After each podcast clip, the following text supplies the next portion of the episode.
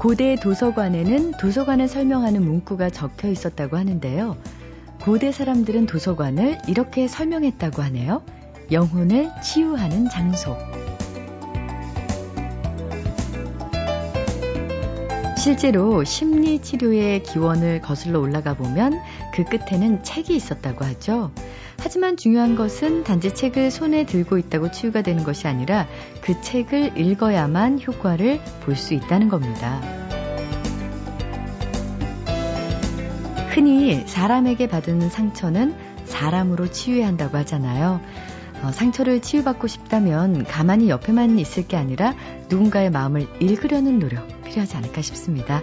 안녕하세요. 소리 나는 책 라디오 북클럽 김지은입니다.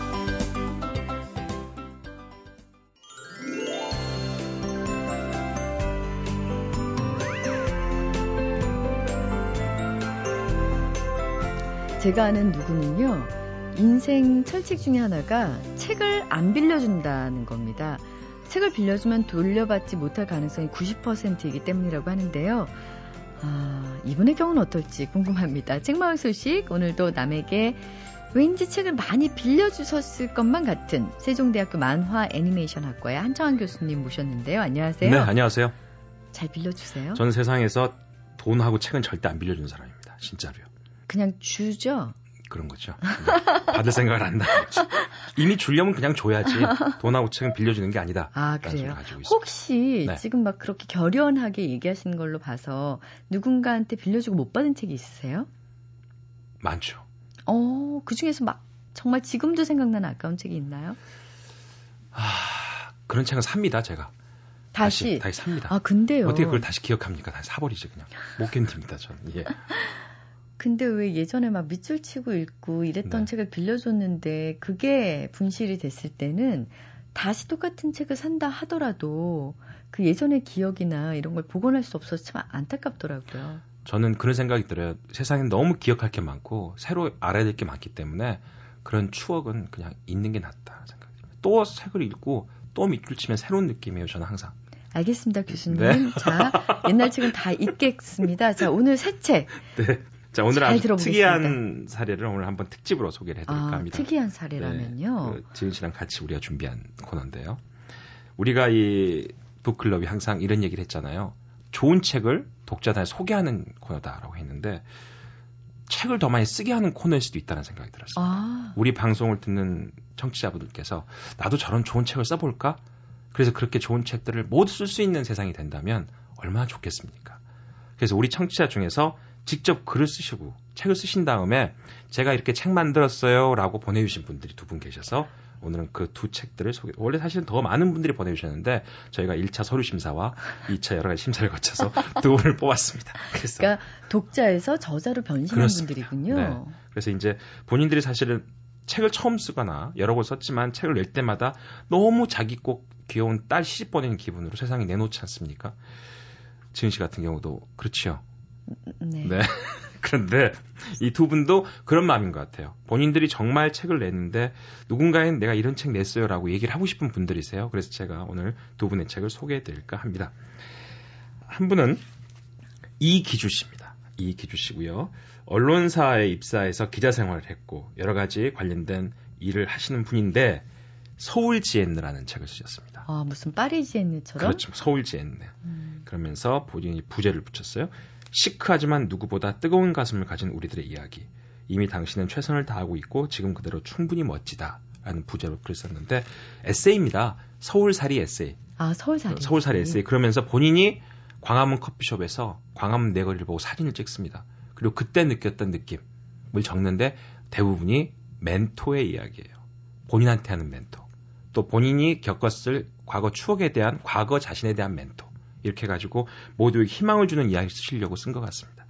어, 파트가 여러 개 있는데 마음이 이끄는 곳으로 도시에서 살며 생각하며 느끼며 또 사랑을 알려준 당신이 이별을 배우라고 할 때 이렇게 네 파트로 이루어져 있습니다. 네. 아 근데 첫 장 지금 넘기시는데 네. 근사한 사진들이 있어요? 네. 바로 제가 말씀드린 것처럼 서울의 풍경들입니다. 아. 서울의 풍경들을 본인이 느낄 때마다 사진을 찍어서 직접이요? 그렇습니다. 그 풍경과 함께 글을 쭉 에세이로 쓰셨는데요. 흥미로운 글들이 되게 많습니다. 아, 서른이라는 나이는 서러울지 모르지만 30대가 된다는 것은 꽤 설레는 일이다. 오. 계란 한 판의 나이. 그때는 그렇습니다.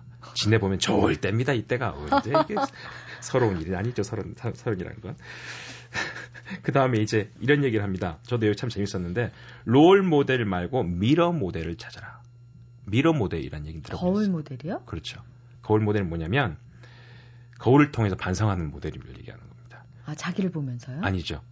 자기가 그 사람처럼 되지 말자. 아, 그게 거울 모델. 그게 mirror model이라는 거죠. 이분은 네. 그렇게 얘기하고 계십니다. 그래서 항상 우리들은 롤 모델만 찾는다는 거죠. 그러다 보니까 어느 회사에 가서 일어나서 보면 롤 모델을 안 보고 전부 다 mirror model만 보인다는 음. 거예요. 그런데 mirror model에서 우리가 배울 게 있다는 겁니다. 저도 은사님 중에는 롤 모델도 많고 mirror model도 많습니다. 네. 아, 저렇게 공부를 해야 되겠구나. 라고 생각하는 분도 계셨고, 또 어떤 분은 학생들한테는 저렇게 얘기하면 많이 상처받는데 이런 저도 느낌을 받은 적이 있었거든요. 네. 그런 것처럼 여기서도 그렇게 얘기합니다. 자, 고개를 들어 다시 한번 사무실을 둘러보자. 반짝반짝한 미러 모델들 때문에 눈이 부신가? 참고로 난 가끔 사무실에서 선글라스를 쓰고 싶다. 어, 이런 유머가 그래 남아있어요. 어, 재밌네요. 재밌죠? 네. 자, 그리고 이제 본인이 재밌게 읽었던 시도 여기 그 멘토의 글에다 섞어놨습니다. 아, 악의 꽃으로 유명한 19세기 프랑스의 시인 보들레르가 쓴 취하라 라는 시의 일부분입니다. 당장 취할 것이 없다면 밤을 새워 고민해보고 방황하며 찾아라. 스스로 선택한 무언가에 흠뻑 취하는 것이 소중한 인생에 대한 우리의 예의다. 이러면서 서울의 거리를 걷다가 또 커피숍에 들어갔다가 친구를 만났다가 그때마다 경험들을 쭉 다른 분의 글과 본인의 느낌들을 연결해서 글을 편하게 썼습니다. 네. 이렇게 보면 아, 이 저자처럼 이기주 씨 저자처럼 그 장소에 서울 그 장소에 제가 또 있다면 아, 이런 생각을 나도 했겠구나. 라는 공감을 느끼게 한 책이라 소개를 해드렸습니다. 네. 서울지엔이라는 책이었습니다. 그러니까 책이라는 게 굉장히 거창한 주제와 또 어디 멀리 가서 남들이 안 가본 데 가서 책을 쓰는 거라고 생각을 했는데 이 서울지엔을 보니까 항상 우리가 호흡하고 있는 곳에서도 이렇게 충분히 훌륭한 글과 사진이 나올 수 있고 아, 그 안에 명상적인 요소도 네. 있고 저도 이걸 보면서 느꼈어요. 아, 우리가 정말 어떤 장면, 누구든지 시인, 특히 요즘 가을 보면은요, 다 시인이 됩니다. 센치하고 그렇게 한 느낌이 있는데, 그거를 숨기지 마시고요. 네. 메모를 하라는 거죠. 아. 메모를 하다 보면 그 글이 모여서 박완서 씨가 그런 말씀 하셨죠. 자기는 나이 많이 먹은 자기 자신이 심심해 할까봐 자기를 즐겁게 해주려고 글을 쓴다. 라는 음. 말씀 하셨습니다. 그런 것처럼 본인 느끼는 감성을 잘 정리해 놓는다면 그것도 자기의 또 다른 자신의 독자를 위한 글이 되지 않겠나 생각을 해봅니다. 한 권 더 소개합니다. 이주형 씨가 쓰신 평생 갈 내 사람을 남겨라. 인생길 걸을 때 가장 필요한 선물이라는 책입니다. 이주형 이분은 기업에서 근무하신 임원 출신이신데 아, 혁신 전문가십니다. 그 이 책의 줄거리는 딱 한 가지 말로 인테크입니다. 인테크? 무슨 뜻이에요? 사람 투자라는 거죠. 아, 사람한테 사람을 투자해라. 그래서 우리가 늘 얘기합니다. 그 20%의 고객이 80%의 수익을 창출한다. 이게 파레토 법칙이죠. 그런데 슈퍼 파레토 법칙이라는 게 있대요. 무슨 얘기냐면 인적 네트워크의 55%가 인생의 95%를 좌우한다. 자기 주위에 있는 모든 사람들을 자기의 힘이 되기 때문에 사람을 얻는 일에 노력해라. 라고 이야기합니다. 제가 한번 말씀드린 적이 있는데 약속을 하러 갈 때한 이모니 그러셨다는 거 아니에요. 정말 사람 좋은 부분인데 그분은 사람 관계도 좋으신 분인데 약속 장소에 꼭 다다르기 약속 시간이 좀 전에 전화를 하시거나 문자를 보낸대요. 어디쯤 오셨어요? 그러면 아 좀 조금 늦을 것 같습니다. 차가 밀리네요. 그러면 천천히 오세요. 저도 아직 도착하기 전입니다. 라는 겁니다. 본인 와 계시고 와 있으면서도 와 있으면서 천천히 저도 아직 도착하기 전입니다. 같은 말이지만 그 사람은 그 말을 들을 때 아, 참 좋은 분이다. 그리고 그분을 또 뵙고 싶고 그분에 대한 신뢰도를 갖게 된다는 거 아닙니까? 이런 사례를 또 이 저자는 얘기합니다. 칭찬은 고래도 춤추게 한다라는 저자 켄 블렌차가 미국의 다른 도시로 강연을 가던 길에 공항에 도착해서 신분증을 안 가져왔대요. 원래 공항에서 신분증을 보여줘야지 본인 확인이 되고 탈 수 있지 않습니까? 집에 갔다 오기는 시간이 안 되고 그래서 순간적으로 기질을 발휘한 블렌차드는 공항 내 서점에서 자신의 사진 있는 책을 구입해가지고 항공사 직원에게 내밀었대요. 아 신분증 깜빡 잊고 안 갖고 왔는데 제가 그 사람입니다. 그랬더니 그 항공사 직원이 이랬답니다. 아, 블랜차드 선생님이시군요. 제가 1등석으로 모시겠습니다. 근데 알고 보니까 그 사우스웨스트 항공은 1등석이 없는 비행기였대요. 그 정도로 유머러스하게 진심 어린 마음으로 네. 모셨다는 거죠. 그럼 얼마나 그 항공사 직원이 예쁘겠습니까? 그러게요. 네. 그런 것처럼 재테크 광풍에 불고 있는 요즘 사실은 실질적인 것은 인테크다. 사람에 대한 시사는 바가 네. 큰것 같고요. 사람에 대한 생각들을 더 할 수 있도록 네. 해주는 이야기였습니다. 어떤 사람에 대해서 호불호가 어떤 큰 어떤 일에서 비롯되는 게 아니라 사소한 일에서 나오는 그 사람의 얘기들. 네. 예, 그 참 중요한 것 같네요. 한번 소개해드리면 누구보다 힘든 시절을 겪었다고 말씀하시는 배우 류승수 씨가 이런 말을 했대요. 난 사람을 착한 사람, 나쁜 사람으로 구분하지 않는다. 내게 이득이 될 사람과 이득이 되지 않는 사람으로 구분하지도 않는다. 난 그저 사람을 행복한 사람과 행복하지 않은 사람으로 구별하고 그리고 나는 행복한 사람 옆에 있고 싶다. 나도 그들의 행복에 전염되고 싶어서. 야. 결국은 그런 것 같습니다. 모든 사람을 행복하게 볼 수 있는 눈을 가진 사람은 행복한 거죠. 근데 모든 사람을 다 불행하게 보면 자신도 불행한 거거든요. 그러게요. 네, 그래서 정말 좋은 사람들 찾는 게 아니라 자기가 좋은 사람이 되면 모든 사람들이 다 좋은 사람 주위에 있게 되는 게 아닌가 싶은 생각이 들게 만드는 책이었습니다. 한창 교수님은 세상을 어떻게 나누세요? 저를 좋아하는 사람과 좋아하지 않는 사람으로 나눕니다. 저는 어디게요? 어떻게 나누세요? 아, 제가 어디에 소속돼 있을까요? 아, 저는 저를 좋아하는 분이죠. 예. 아, 그렇게 확신하세요? 왜냐하면 저를 좋아하지 않는 부분이 별로 없습니다. 네. 전 항상 소수자라는 거. 네. 네. 평생 갈 네 사람을 남겨라. 그리고 서울 지엔느. 아, 이렇게 독자가 저자로 변신한 케이스. 그리고 내용들도 참 따뜻하고 좋았습니다. 예, 굉장히 네. 좋네요. 고맙습니다. 네, 감사합니다.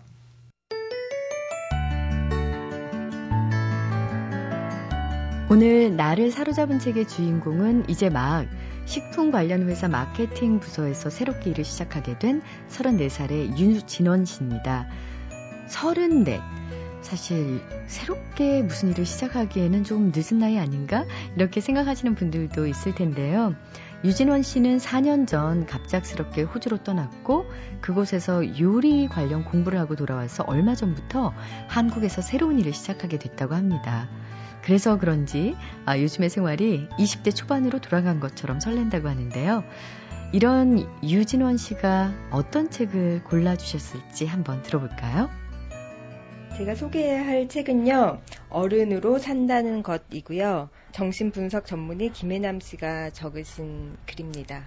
정신분석을 공부하신 어, 의사시라서 그런지 일단 시선이 굉장히 따뜻하고요. 이 책에 보면요. 우리 모두 마음속에는 상처받은 아이가 있다고 해요. 몸은 자라서 성인이 되고 또 어른 역할을 요구받지만 그 숨어 있는 아이를 따뜻하게 감싸 안아서 성장시킬 어떤 치료법을 알려주는 책인 것 같아요. 그리고 나이 드는 것, 누군가를 사랑하는 것, 주변 사람들 간의 관계에 대한 나의 이해를 도와주는 그런 책이라고 생각합니다. 어른 노릇을 하면서 산다는 건 뭘까? 그런 거에 대한 해답을 찾고 싶었어요. 네. 김혜남 선생님의 책 어른으로 산다는 것을 추천해 주셨네요. 어, 유진원 씨가 친절하게 설명해 줬듯이 김혜란 선생님은 정신분석 전문이시잖아요. 언제나 자신이 쓴 글에 책임을 지고 살자고 마음 먹는다는 김혜남 선생님은 어른으로 산다는 것에서 자신이 직접 상담했던 여러 사례들, 그리고 문학 작품에 등장하는 인물, 또 스토리들을 예로 들어서 나이가 들어가는 모든 사람들에게 위로를 주고 있습니다. 자, 그 중에서도 유진원 씨, 특히 어떤 문장이 큰 위로가 됐는지 직접 들어볼게요. 건강한 어른은 인생이란 완벽하지 않으며 사람은 혼자가 아니라 여럿이 더불어 살아가야 한다는 사실을 받아들인다. 다양한 사람들과의 관계 안에서 서로 부딪히며 때론 승자가 되고 때론 패자가 될 수밖에 없는 복잡한 현실을 인정한다. 그리고 그 안에서 자신의 욕심을 적절히 조절하며 행복을 찾고 자신이 꿈꾸던 세상을 이루려고 노력한다. 어른이 된다는 것은 결국 세상은 내가 바라는 대로 움직인다는 어린 시절의 전지전능함을 포기해 가는 과정이다. 그리고 무엇이든 가능할 것만 같았던 어린 시절의 꿈을 떠나보내는 과정이다. 현실과 부딪히면서 이러한 꿈이 불가능하다는 것을 하나씩 하나씩 경험하고 포기하면서 꿈과 현실 사이의 균형을 잡아가는 과정이다. 네. 유진원 씨는 늦다면 좀 늦은 나이라고 할 수 있는 그 나이에 호주 생활을 마치고 돌아왔는데 그때 친구들은 대부분 결혼을 해 있고 뭐 직장에서 안정된 자리를 또 잡고 그렇게 모두들 성공한 모습에 굉장히 불안감을 느꼈다 그래요. 그런 막막함 속에서 어른으로 산다는 것, 이 책을 접했을 때 해답을 얻은 것 같은 느낌이었다고 하는데요. 과연 어떤 해답이었는지, 그리고 또 어떤 분들에게 이 책을 추천해 주고 싶은지 들어보겠습니다. 어릴 적에는 어른이 되면 뭐든 할 수 있고 당연히 해낼 수 있을 거라고 다 생각하잖아요. 하지만 학교 졸업하고 또 직장 생활하고 서른이 넘어가면서 누구나 주위에서 나를 어른이라고 생각하지만 생각과는 달리 하루하루 힘들고 막연하게 불안하고 나한테 주어진 책임을 다 해야겠다. 나이 값을 해야겠다. 그런 불안감, 책임감 이런 게 좀 컸었던 것 같은데 사람들 모두 나처럼 누구나 힘든 일을 겪고 있고 고민을 하지만 중요한 거는 그거를 오늘도 잘 이겨내고 있다는 것 그런 거에 위로를 받았던 것 같아요. 어, 나이는 어른이지만 어른 노릇을 하기 힘들다고 생각하시는 모든 분들, 인간관계가 힘든 직장인, 뭐 실연의 상처로 가슴 아프신 분들, 사랑을 하기가 어려운 분들, 그리고 부모님과 사이가 안 좋은 분들, 혹은 부모 노릇을 하기가 힘든 모든 이 땅의 어른들 모두들 읽어보시면 참 좋을 것 같아요. MBC 라디오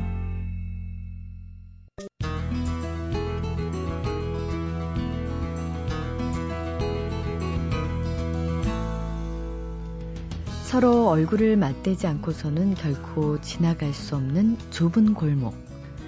한 남녀가 서로 마주칠 수밖에 없는 그 골목길에서 상대가 보이지 않는 척 지나갑니다. 사랑해서는 안 될 사이이기에 사랑하지 않는 척 연기하는 두 사람. 네, 어, 영화 화양연화의 한 장면이죠. 때로는 사랑하지만 사랑하지 않는 척 해야 되고, 또 사랑하지 않는데 사랑하는 척 연기해야 되는 이 묘한 사랑, 그 갖가지 사랑 얘기를 영화로 풀어보는 책이 나왔어요. 사랑에 빠진 영화, 영화에 빠진 사랑의 저자 강유정 씨 모셨습니다. 안녕하세요. 네, 안녕하세요. 네, 최근에 사랑에 빠져본 게 언제세요? 아, 최근에 지금 말씀하신 사랑에 빠진 건 최근이라 하기는 너무 오래 지났고요. 좀 아쉽습니다. 이게 횟수를 몇년 정도 되셨나요? 이 책이 쓰여질 당시의 기록들이 가장 막 사랑 때문에 아픈 시절이었던 것 같아요. 근데 지금은 좀 다른 의미의 사랑에 고민하게 되는 것 같아요. 가령 딸아이를 낳고 나서는 자식에 대한 사랑 같은 것들이 굉장히 다른 질감이라는 생각도 들게 되고 그러면서 이런 사랑이 너무 또 그리워지는 거예요. 그래서 저는 가을이 되면 언페이스풀이나 화양연화 같은 작품들을 다시 잘 종종 보곤 하거든요. 그래서 그 감정에 다시 빠져보기도 하고 늘 나쁜 여자라기보다 언제나 나빠지고 싶은 여자라는 표현이 저에겐 언제나 맞는 것 같습니다. 네. 그 나쁜 연애에 관한 얘기를 참 음, 즐겨 소개를 하셨는데 일단 그 좋은 연애와 나쁜 연애를 구분하는 기준이 뭐세요?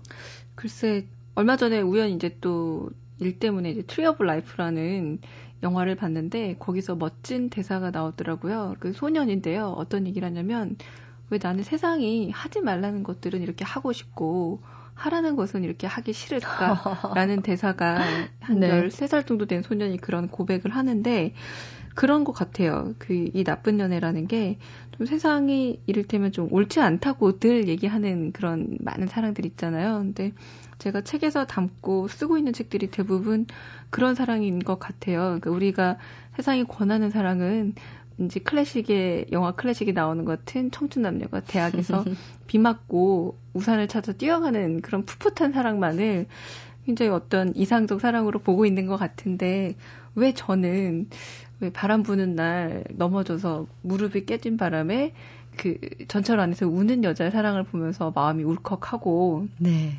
한편으로는 좀 저 남자는 만나서는 안 될 것 같은데 그럼에도 불구하고 한 발 두 발 이렇게 뚜벅뚜벅 걸어가는 사랑 같은 것 그런 이야기들이 굉장히 좀 가슴을 아프게 당겼던 것 같고요. 음, 화양연화를 보면서 이 책에서 썼지만 가장 좀 깊이 느꼈던 것들도 그런 거였던 것 같아요. 나쁜 연애를 꿈꾼다고 했지만 한 번도 그 제대로 이렇게 사랑한다고 고백을 진하게 해보거나 그렇게 못 해본 아쉬움들이 아마 이 나쁜 연애 에 대한 모든 어떤 갈망으로 풀어지지 않을까 싶은데 세상이 쉽게 허락하지 않는 사랑이 다 나쁜 연애가 아닐까라는 생각이 듭니다. 세상이 허락하지 않은 사랑. 강유정 씨는 이제 주로 상대가 매달렸나 봐요. 매달릴 틈을 안 주고. 아니요. 매달리고 싶었는데 그걸 자존심인 줄 알았던 것 같아요. 아. 그 마음을 표현하는 것이 네. 지금 몇 마디 나누지 않았지만 모든 사랑 그 다음에 이해, 이런 것들이 다 영화와 관련이 있습니다. 그래서 우리 강효정 씨는 언제부터 이렇게 영화에 빠지게 됐는지 궁금해요. 그, 영화가 갑자기 이렇게 성큼성큼 다가왔다는 생각이 들었던 건, 물론 어린 시절, 지금은 없었지만 주말의 명화 같은 것들을 멍하니 볼 때 이제 매력을 느꼈지만, 저는 처음 아주 큰 스크린으로 혼자 영화를 본 게 아마데우스라는 영화를 초등학교 때 혼자 이렇게 보게 됐어요. 그때는 국민학교였죠. 그래서 혼자 보게 됐는데 그 아마데우스라는 영화 워낙에 연기력도 출중하지만 음악과 그 커스튬 의상과 여러 가지가 굉장히 화려한 영화였잖아요. 굉장히 매력에 빠졌던 것 같아요. 근데 그리고 그 다음 해에 마지막 황제가 수입이 됐는데 이게 사실 제 나이 때 볼 수 없었던 영화였거든요. 그러니까 어떻게 어떻게 몰래 어떻게 보게 됐는데요. 극장에서 네. 대한극장에서 보게 됐는데 지금 생각해 보니까 이 영화가 꽤나 야한 영화였던 것 같습니다. 그 당시에 그런 난수표 같은 인생이라던가 푸이의 그런 드라마틱한 삶 같은 것들이 한꺼번에 그 어린 조금 조숙하고 싶었던 조금 당돌한 꼬마 여자한테 이런 게 영화 이미지구나 하고 한꺼번에 이렇게 쓰나미처럼 이렇게 쓸려왔던 게 아닌가 싶은데 그때 이후로 영화라는 게 좀 이미지로 상당히 중요한 일부가 되지 않았나 싶어요. 네. 사랑 얘기가 많이 나와요. 지금 네. 음, 얘기 도중에 책도 마찬가지입니다. 사랑에 빠진 영화, 영화에 빠진 사랑인데 그 수많은 영화를 보시면서 얼마나 수많은 주제가 있었겠습니까? 그런데 굳이 굳이 사랑을 택하신 이유는요? 음, 제가 잠깐 뭐 뜻하지 않게 아까 고백을 아까 했었는데요. 과거에 정말 내가 사랑, 사랑이 인생의 전부였던 때가 있었던 것 같아요. 한 사람을 이해하려고 내가 가진 모든 힘을 쏟아부었던 때가 있었던 것 같은데, 그때 한두 편씩 보고 메모했었던 것들의 기록이 이 책에 되게 중요한 자산이 됐습니다. 그러면서 이걸 이제 어떤 연재를 하면서 아, 이 이야기들을 좀 이렇게 글의 형태를 갖춰서 연재를 해보면 좋겠다라고 해서 그때부터 이제 쓰기 시작했던 거고 그런 것 같아요. 누구나 좀 절실한 주제에 대해서는 좀 진실한 글을 쓸 수 있는 것 같아요. 근데 그 당시 이 사랑이란 주제가 너무나 절실했었고 누군가 지금 지금 이 순간 사랑을 절대적 고민으로 가지고 있는 분들이라면 그냥 뭐 주제 넘게 뭔가 위로 이런 게 아니라 나도 이렇게 고민했던 순간들이 있었다라고 조금은 누추한 모습이지만 보여주는 게 어떨까 싶어서 이 사랑이라는 주제를 선택하게 된 것 같아요. 네. 네. 책에서 언급하신 사랑 얘기가 참 많은데 그 중에서 강유정 씨의 마음을 흔들었던 가장 인상적인 사랑은요? 저는 제일 책 앞쪽에 놓였기도 하지만요. 연인이란 작품을 여러 번 다시 보고 책으로도 읽고 하지만 볼 때마다 조금 느낌이 달라지는데 그 제가 지금 느끼는 건 앞으로 달라질 수도 있겠지만 너무 늦게 안 사랑이라는 생각이 드는 거예요. 그 남자와 사랑을 나누고 그리고 그 남자가 나를 사랑해 줄 때에는 그걸 약간의 모멸감으로 받아들이던 행위들이 아주 뒤늦게 그 남자 헤어지고 나서야 사실은 그 열정이 다 사랑이라는 걸 알게 되는 그런 여자 이야기인데요. 제가 생각하기에 많은 여성분들이 좀 공감하지 않을까 싶어요. 음. 특히 자신을 많이 다른 곳으로 움직이는 사람을 두려워하잖아요. 그러니까 지금의 내 삶과 다른 삶 쪽으로 방향을 바꾸는 사람들을 좀 두려워하는데 그래서 그걸 사랑이라 여기지 않고 좀 폭력으로 여길 때도 있는 것 같아요. 내 삶에 가, 다가온. 그런데 이 연인이 그게 폭력인 줄 알았는데 알고 보니 사랑이었다는 걸 보여주는. 그래서 이 작품이 상당히 좀 기억이 남고 같은 맥락에서 화양연화에서 보면은 그 여자 주인공이 굉장히 남자의 어깨를 부여잡으면서 우는 장면이 나오거든요. 그래도 아 그녀는 그래도 연인의 주인공보다는 성숙한 것 같다. 지금 이 순간 저렇게 부여잡을 줄 알아 알고 있구나라는 생각에서 그 두 작품이 좀 가장 좀 기억에 남는 작품 중 하나입니다. 언뜻 기억나는 게 베트남을 떠나는 그 배 위에서 누군가 그 피아노 연주를 맞아요. 했을 때 네. 갑자기 무너지는 가슴을 네. 부여잡으며 네, 네. 처음엔 하늘끼다가 나중에 통곡을 하는 그런 장면이 있었는데 연인을 혹시 못 보신 분들을 위해서 줄거리를 좀 얘기해 주시겠습니까? 음, 이 작품이 사실은 마르그리트 듀라스라는 작가의 좀 자전적인 이야기인데요. 우리가 흔히 이제 인도 차이나 반도나 베트남에 프랑스인이 와 있으면 당연히 부유한 가족일 거라고 생각을 하잖아요. 근데 이 가족은 전혀 부유하지 않고 엄마는 약간 너무 지나친 히스테리에 빠져서 가족을 힘들게 하고 오빠도 역시 일종의 광기 비슷한 곳에 사로잡혀 있어서 남동생은 공포에 떨고 있고 그리고 이 여자 주인공은 그저 이제 기숙사에 가 있지만 백인 학생들이 다니는 기숙사가 아니라 되게 현지인들이 다니는 학교에 있을 정도로 그다지 부유한 아이는 아닙니다. 그런데 배에서 우연히 중국인 대부호를 만나게 되고 그 부호가 성적인 유혹을 해오게 되죠. 사실은 아주 어린 나이 소녀임에도 불구하고 그 남자의 이를테면 정부 역할을 하게 되는데요. 그래서 이를테면 그 냄새나는 개라는 표현을 쓰기도 하고요. 작품에서. 그래서 그와의 그 일들이 상당히 좀 지난 다음에 결국은 프랑스로 되돌아가게 되는데 사실 그것도 그 부호의 도움으로 돌아가게 되는 거죠. 그래서 지긋지긋한 그 반도를 떠난다, 베트남을 떠난다라고 생각했지만 방금 말씀하신 그 장면에서 지긋지긋한 줄 알았는데 사실은 다시 볼 수 없다는 게 너무 가슴 아프다라는 상황에서 끝나는 그러니까 너무 뒤늦게 한 사랑 이야기를 할 수 있을 것 같아요. 네. 그 이런 가슴 아픈 사랑도 있고요. 조금은 코믹한 그런 사랑 얘기도 있습니다. 오수정 참 남녀가 이렇게 다를 수 있을까를 음. 보여준 영화였는데요. 네, 어. 여기와 또 스캔들이라는 이 영화 두 편에는 제로섬 게임이라는 제목을 붙이셨어요. 네. 제목의 의미는요? 이 스캔들하고 오수정이 그 연애를 게임으로 즐기는 사람들 이야기로 좀 선택을 했었는데요. 스캔들 이렇게 남녀 상렬지사라고 해서 우리한테는 이렇게 알려져 있고 사실은 위험한 관계, 발몽 이런 작품으로 여러 번 영화가 됐던 작품인데 내기를 하죠 사랑을 두고 그래서 저 여자를 유혹하면 네가 원한 것을 들어주겠다. 그러니까 사랑을 가지고 내기를 할 수 있다라는 것 자체가 게임으로 하겠다는 건데 오수정도 좀 비슷해요. 자기 마음 진심이라는 것은 있지만 상대방과 밀고 당기기를 하면서 어 나는 너한테 먼저 장갑을 주워줬는데 아니다 네가 먼저 장갑을 흘렸다라는 남녀의 그런 기억에 관한 재밌는 오류들을 가지고 만든 작품입니다. 근데 결론은 참 약간 다르게 가요. 스캔들 같은 작품에서는 서로 그렇게 게임을 하던 남녀가 모두 좀 세상에서 목숨을 잃고 떠나는 그런 것으로 비극적으로 끝나지만 오수정의 마지막 챕터 제목 기억나시겠지만 둘만 잘 되면 만사 형통이거든요. 근데 현실에서의 대부분 드라마는 그렇게 사소한 기억차 그 가령 우리가 데이트할 때도 네가 먼저 전화했다라던가 네가 먼저 손잡았다라거나 이런 건 사소한 것으로 좀 다투는데 둘만 잘 되면 그게 무슨 상관이겠습니까? 흥미로운 작품이었던 것 같습니다. 네. 네. 어, 그 외에 또 봄날은 간다, 또 행복 이 두 영화가 허진호 감독의 네, 맞아요. 작품인데 어떤 사랑의 유형으로 묶으셨나요?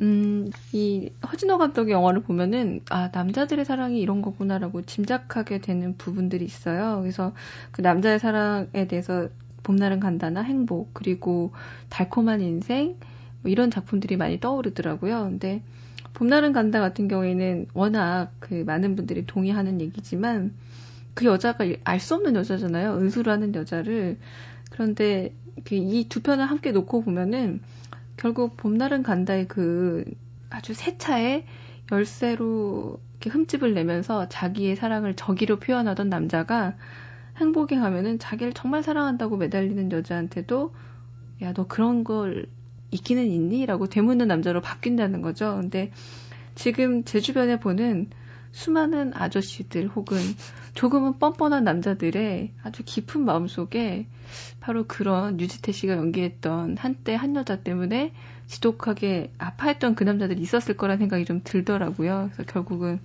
소년이 자라서 남자가 되었을 때 그런 관점에서 한번 써본 글이었습니다. 네. 네. 진짜 왜 남자들은 음.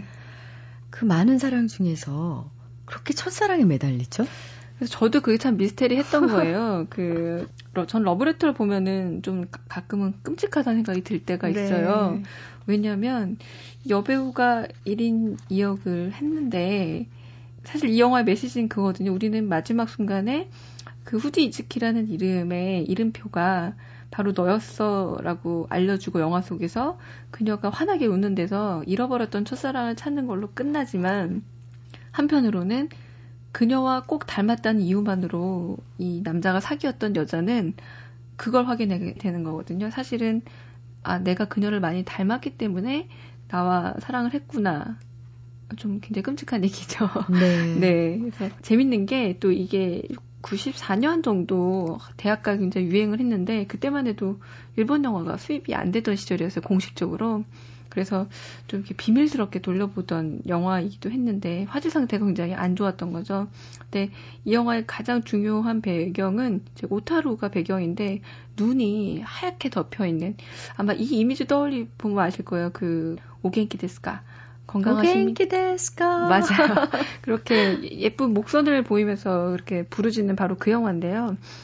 그 한 여성이 남자친구 일주기 기일날 남자친구를 기리러 갔는데 그곳에서 예전에 이사 온 곳의 주소를 알게 되고 당연히 국도로 바뀌었다라는 말 때문에 돌아오지 않는 편지겠거니 하고 편지를 씁니다.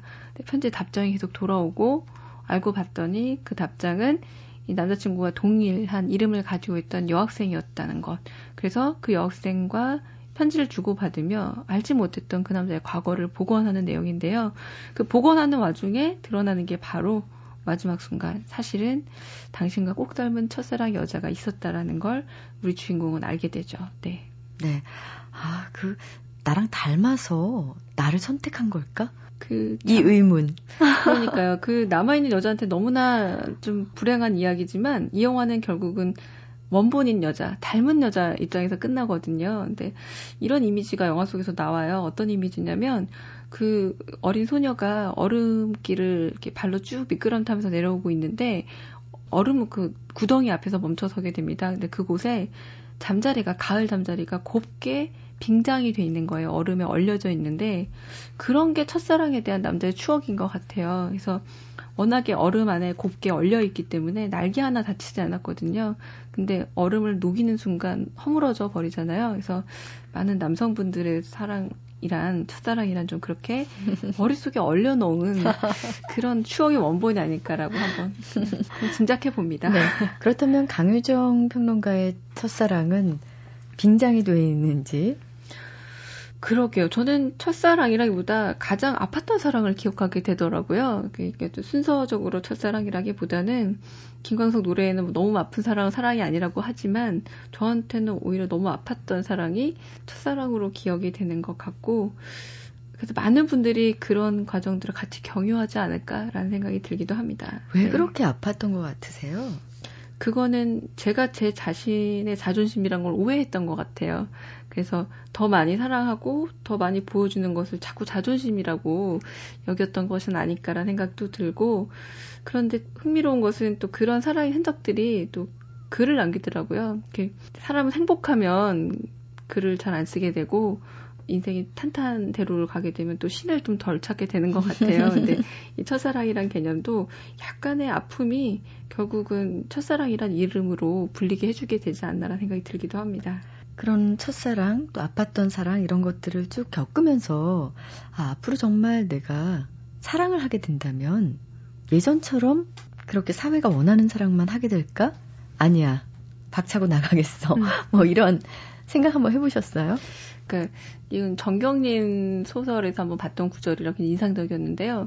당신은 나쁜 여자가 아니라 나빠지고 싶어하는 여자다라는 얘기인데 나빠지고 싶은 것 같아요. 근데 그런 것들은 아마 세상이 얘기해 놓은 수많은 경계들을 조금씩 다 넘고 싶어 하는 것이 아닐까. 그리고 사랑이 아니라 다른 부분에서도 이게 그 금그어 놓은 선을 보면은 왠지 좀 훌쩍 넘어가고 싶은 마음이 들잖아요. 그래서 그런 생각들을 하게 되지 않나라는 생각이 듭니다. 사실 이 책에서 실패한 사랑은 대중가요 가사로 남고 이루어진 사랑은 결혼 사진으로 남는다. 이 말이 상당히 인상적이었습니다. 음. 실패한 사랑은 대중가요 가사로 남고 성공한 사랑이라고 얘기를 안 하셨어요. 음. 그냥 이루어진 사랑이라고 네. 얘기를 하셔서 과연 왜 성공이란 말을 애써 안 쓰셨을까 라는 생각 좀 아, 해봤습니다. 네, 네.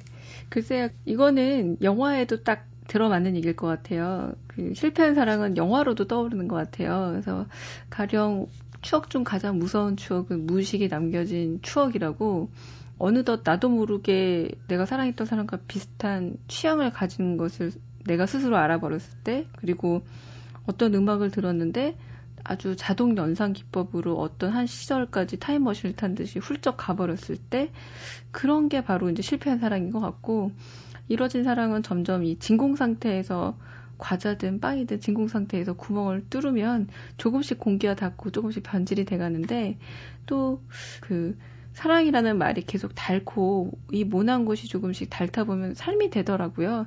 그래서 또 살아가는 것이 또 다른 사랑이 되지 않을까 지금은 또 그런 생각도 해봅니다. 삶이 사랑처럼 계속 남노해지고 이럴 때 음. 나중에 또 그런 사랑을 또 갈구하게 되겠죠.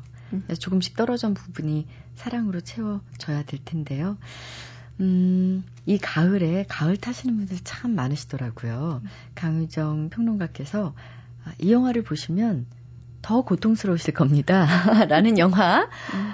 그리고 아, 조금 마음이 덜어지실 겁니다. 하는 영화를 각각 좀 추천해 주세요. 어, 가을이 돼서 만약에 좀 마음이 덜어지는 영화를 먼저 말씀드리자면 그 500일의 썸머라는 작품이 있어요. 책에서도 얘기를 하고 있는데 음, 이름도 썸머라고 했지만 영화에서 마지막 장면에 썸머와 500일 동안 만나면서 이 남자가 당구대 위에 당구공처럼 이리 치우고 저리 치느라 정신을 못 차립니다. 근데 마지막 순간 그녀 때문에 너무 힘들었지만 가을이라는 여자, 어텀이라는 여자가 새로 나타나요. 사실 너무 뻔해서 우스꽝스럽기도 했지만 썸머만 전부인 줄 알았던 남자에게 가을이 자연스럽게 찾아오더라고요. 그래서 아마 지금 사랑 때문에 조금 고민이시라면 그래서 새로운 가을을 기다리신 분들이라면 그 작품이 아름답지 않을까. 500일의 썸머. 썸머. 네. 네. 그렇다면 음. 그런 얘기 하더라고요. 슬플 때 더 비극적인 음악을 들으면 안에 슬픔이 다 이렇게 밖으로 흘러나온다. 그래서 더 고통스러운 영화를 좀 추천해 주시면 어떨까 싶은데요. 음, 제가 생각할 가장 고통스러운 영화는 바로 이 수많은 영화들 중에 화양연화라는 생각이 드는데요. 20대가 봐도 30대가 봐도 그리고 지금은 내 인생의 마지막 사랑의 기회가 있을까 싶은 분들이 보신다고 해도 어, 이 영화는 아플 것 같아요. 사랑을 해본 사람이 더 아플 수 있는 영화고 사랑에 빠진 사람은 아주 많이 흐느낄 영화가 아닐까라는 생각이 듭니다. 이해가 가든 안 가든 이해가 못 가서 슬프고 가도 슬픈 영화가 그 영화라는 생각이 돼서 그리고 음악이 대단히 아. 좋아요. 그 여미지 송이라던가 또 네킹콜에 흐르는 음악들 그리고 양조희 씨가 계속 끊임없이 그 푸른 연기가 나는 담배를 피우는 장면 그리고 장만옥 씨가 꼭꼭 그 답답한 옷 속에 자기를 가두고 다니는 장면을 보면은 아, 어딘가 모르게 좀 이렇게 가슴이 서늘해지거든요. 그 영화 어울리지 않을까 싶습니다. 네. 저는 화양연화 보겠습니다. 네. 네. 오늘 사랑에 빠진 영화, 영화에 빠진 사랑 얘기 강유정 평론가와 함께 나눠봤습니다. 어, 자주 뵙고 예, 얘기를 나누고 싶은 네. 그런 분이셨습니다. 고맙습니다. 네, 감사합니다. 얼굴을 디밀고 나요 말하지 않아도 먹먹한 습기가 바코드의 생생한 온기로 살아나 앞도 뒤도 결국 기억이 없지만 말도 못하는 심장만 남고 남아서 잔고 같은 사람이 이자 없이 그리울 때가 있다. 네, 시인 최병국의 시 이유 없이 그런 때가 있다 중에 일부를 들려드렸는데요. 아, 누군가를 저절로 그리워하게 되는 계절입니다. 이왕이면 그 그림 끝에 생기는 얼굴 표정이 눈물이 아닌 미소였으면 좋겠다는 바람입니다. 지금까지 소리나는 책 라디오 북클럽 저는 아나운서 김지은이었습니다.